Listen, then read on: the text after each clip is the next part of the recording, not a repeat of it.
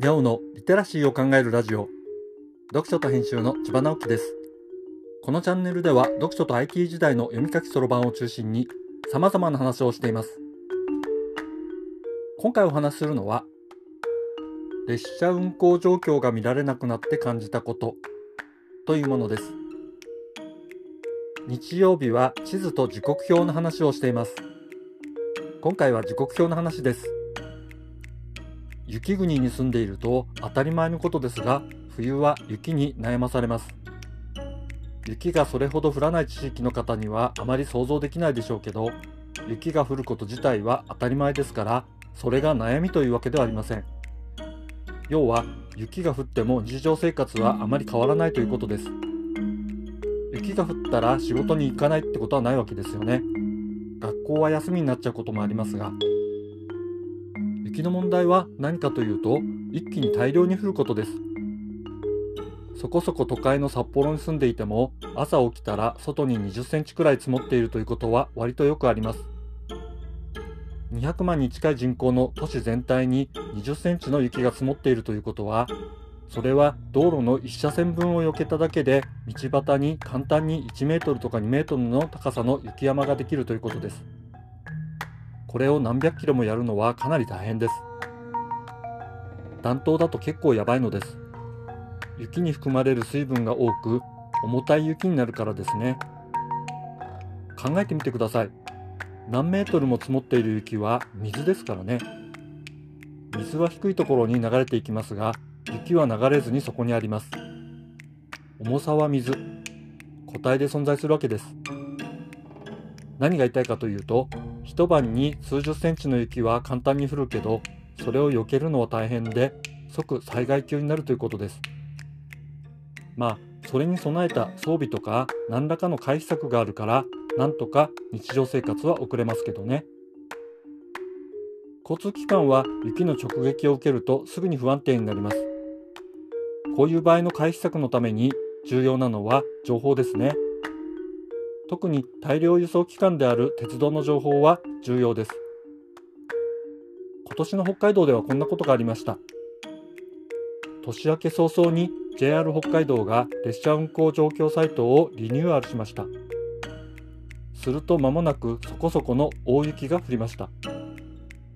これは災害というほどではなくて、冬に何度かはあるという程度だったのですが、問題はリニューアルした列車運行状況サイトで起きました。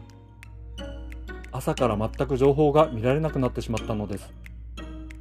アクセスが集中してしまったのですね。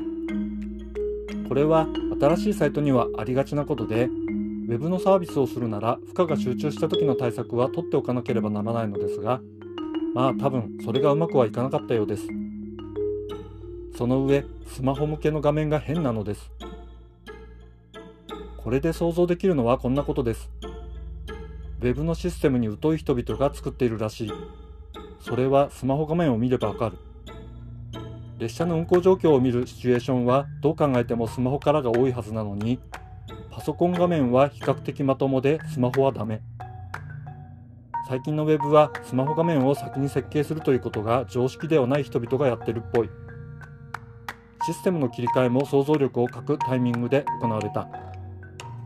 年度ベースで開発していると正月を切り替えのタイミングにすることがよく行われます。でもちょっと考えればアクセス集中しやすい冬にやるのは握手。多分現業をやっている部署から見たら考えられないタイミングなんだけど現業が強い組織では情報提供は二の次であまり関心がないから顧客が情報を求めているということに無頓着になっている僕は古めのシステムエンジニアを経験しているのでなんとなく透けて見える感じなのですねまさに情報を軽視している感じです。せっかく IT 技術があるのにうまく活用できないのは IT に関するリテラシーの問題です。大企業ほどこういう潜在的な問題を抱えているようです。これ、企業側だけの問題じゃなくて、我々ユーザー側の問題でもあるのです。わからないから人任せということでは、あらゆることが回らなくなってきています。そういう社会状況を列車運行状況サイトから垣間見ることができるのですね。さて、我々はどうしたらいいのでしょうか？電車が止まったらそんなことを考えてみるのもいいかもしれませんよ。今回は列車運行状況が見られなくなって感じたことという話をしました今日はここまで読書と編集では IT を特別なものではなく常識的なリテラシーとして広める活動をしていますストアカで IT リテラシーの基礎を学べるオンライン講座をやっています。詳しい内容については概要欄のリンクから見に行くことができます。コメントは LISTEN で文字で読みたい方はノートをどうぞ。どちらも概要欄にリンクがありますのでフォローいただけると嬉しいです。今日もワクワクする日でありますように。千葉直樹でした。ではまた。